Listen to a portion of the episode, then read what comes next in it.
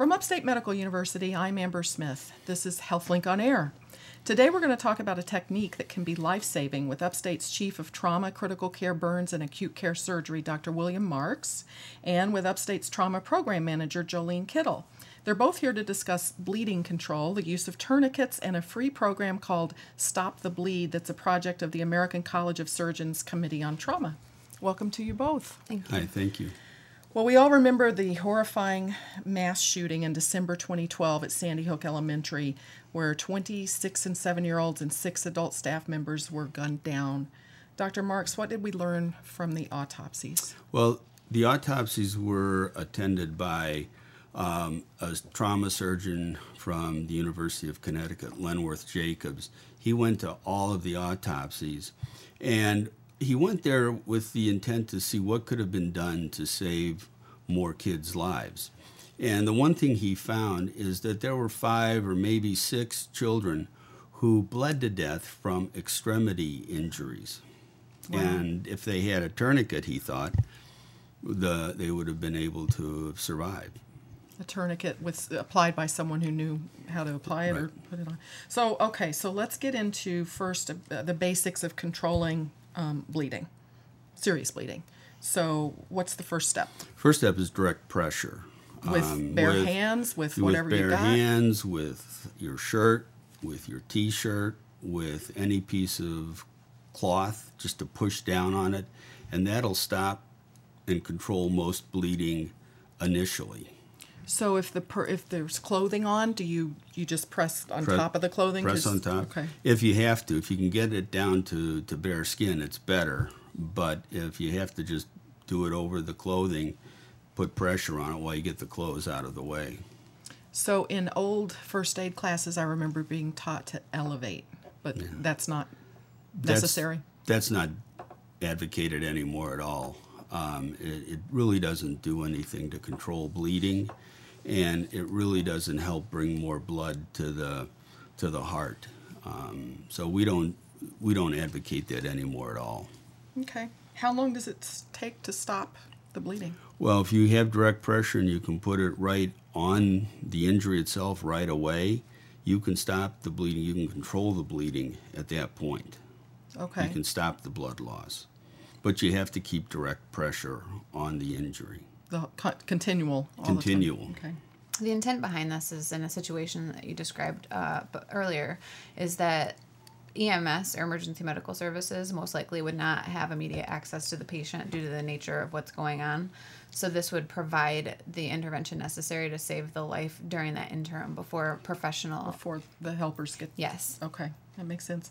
So, um, if the direct pressure isn't working, um, and then you're looking at needing a tourniquet. Right. For an extremity injury, you Just extremities, arms and legs.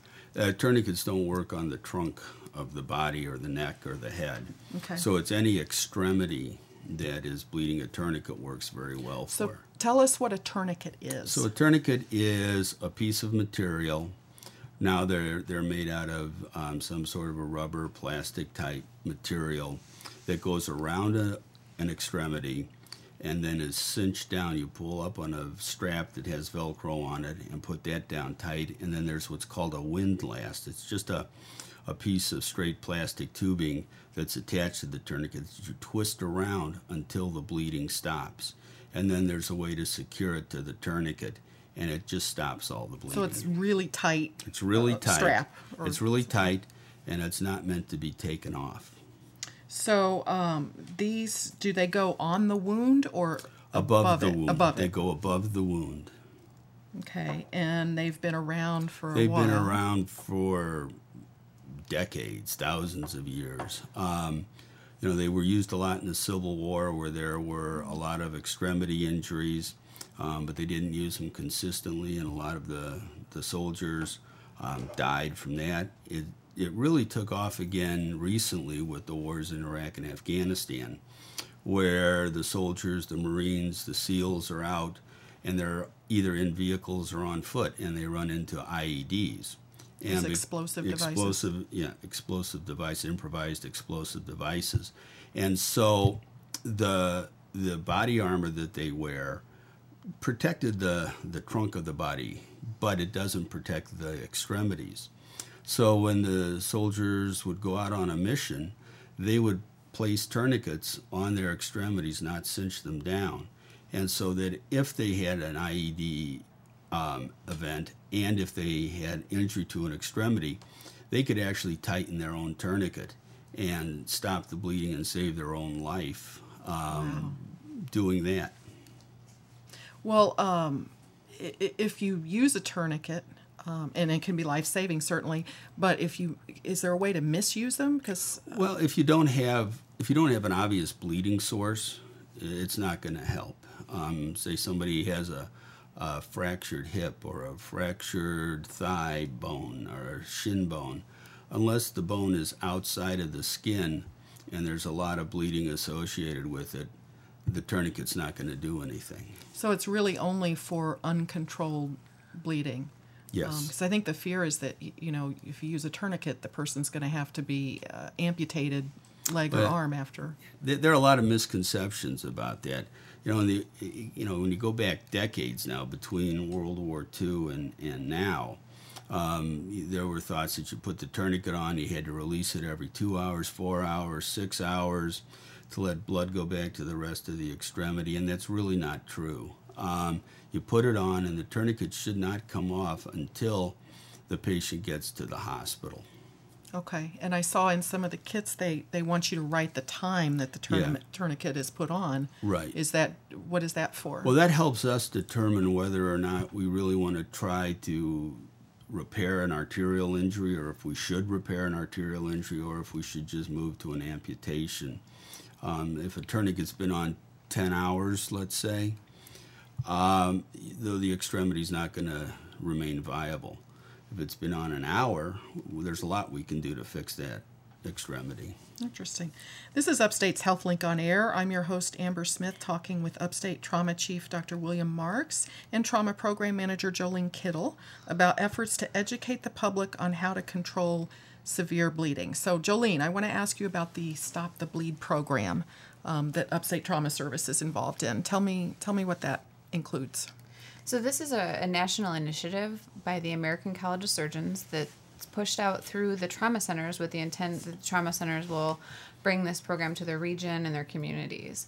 This is a way to have lay people implement the strategies that Dr. Marx was speaking about earlier in event in the event that a situation like this occurs to provide the education um, and the resources necessary so that anyone involved in a situation like this, especially where EMS can't get to a person, that anyone can help. So we're talking about active shooters or mass shootings kinds of things, but also car crashes or any type of trauma. It was derived from the mass shootings because typically that's when you do have the pro, you know, the inability of EMS to get to the patient. But yes, any kind of active uh, bleeding where a person would probably lose their life can this can this can work.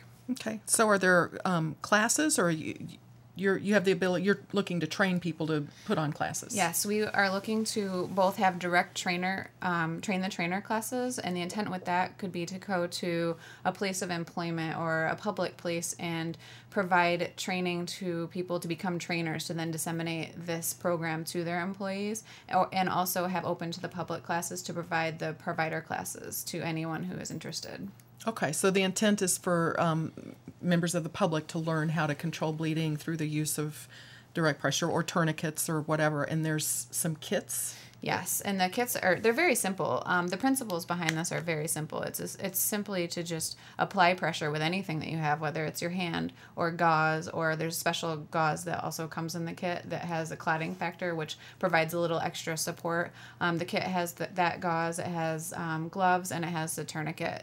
So it's very it's just very simple. It's not meant to be you know eh, the training is just is about those very simple principles. It's not meant to intimidate anyone. It's um, anyone can do it. So, are police and first responders do they already use kits like this, or do they have them on them, or uh, out in the? Uh, I'm not sure about the police, but most of the EMS services now carry tourniquets, and they have the gauze and everything else to to apply direct pressure and and help stop the bleeding that way. But are there other places that it would make sense to have these kits available? Well, any large public place, um, you know, the world's not the same as it was 15, 20 years ago. And large gatherings seem to be um, attractive to people that want to hurt other people. So having kits in areas like the Dome, like Destiny, in your church or your synagogue, um, at the grocery store, um, in your car, um, is a great way to, to be able to to uh, you know have a kit available to you. Are, Uh, are- There's already AEDs that we see in a lot of those places, so maybe it would make sense that these would be nearby. Yes, the deployment of the kits would be similar strategy to that, where they're well known where to find them and easily accessible to anyone. And our goal would be to have everyone in our community and region to be able to have this information and participate in this if something tragic like that should happen. So on our website, we're going to link to the trauma program, but I'll just give the phone number of 315 464 4773 for anyone who's interested in learning more about this program or getting involved in it in some way. But Dr. Marx, getting back to the bleeding patient. So, what happens when someone arrives at the emergency department, the hospital, with a tourniquet on or with, you know, massive severe bleeding? What do they go it- straight to the operating room or? It depends. Um, if it's an abdominal injury, they go straight to the operating room because there's really no way to apply direct pressure or anything else until you open the abdomen and see what's bleeding and you can put pressure on it at that time. But on an extremity, we would tend to do our normal trauma evaluation, which is a head to toe examination. We would get x rays of the extremity. And then at that point, depending on when the tourniquet was placed, we would decide to either go right to the OR at that time or we may go to um, interventional radiology or, or um, the vascular interventional suite where the vascular surgeons or the interventional radiologists could put a stent in to cover a bleeding site um, and avoid a trip to the OR if possible. But it depends on the patient's condition. It depends on on what's in, you know how they're injured and how long the tourniquet's been on. But we we go out of our way to try to save extremities and not Sure. not amputate them. How do you tell um, how much blood a person has lost and whether they need Well, there are there are a number of ways you can do it. Their heart rate, their blood pressure is, is one way. Um, lab tests really are not helpful when you see a, a trauma patient initially. Um, they really don't tell you whether they've had a significant blood loss or not. Um, we we also um, have orthopedics down, and they'll help us with uh, stabilizing a fracture so it doesn't keep moving and keep bleeding. Okay. Um, and finally, I just want to ask if there's any new ways of controlling bleeding on the horizon that you're excited about. Yeah, there are there are a number of things. Um, you know, DARPA, the the uh, Army's research and development program, has been working on a uh, foam that if somebody is shot in the abdomen, it would have a nozzle on it that you would put through that hole into the abdomen, and you would press the button, and it's kind of like uh, foam insulation, and it covers things in the abdomen. And as it as it sets up, it puts pressure on things like the liver, the spleen, the blood vessels in the abdomen. Um, it, it's not ready for prime time, but it, it's pretty close. That's and interesting. so the military's, you know, testing that right now. Um, I think that's the next biggest advance uh, in in stopping the bleeding. Wow. Well, very interesting. Well, thank, I want to thank both of you for being here um, to talk about the Stop the Bleed program. And uh, I'm Amber Smith, and this has been Upstate's HealthLink on Air.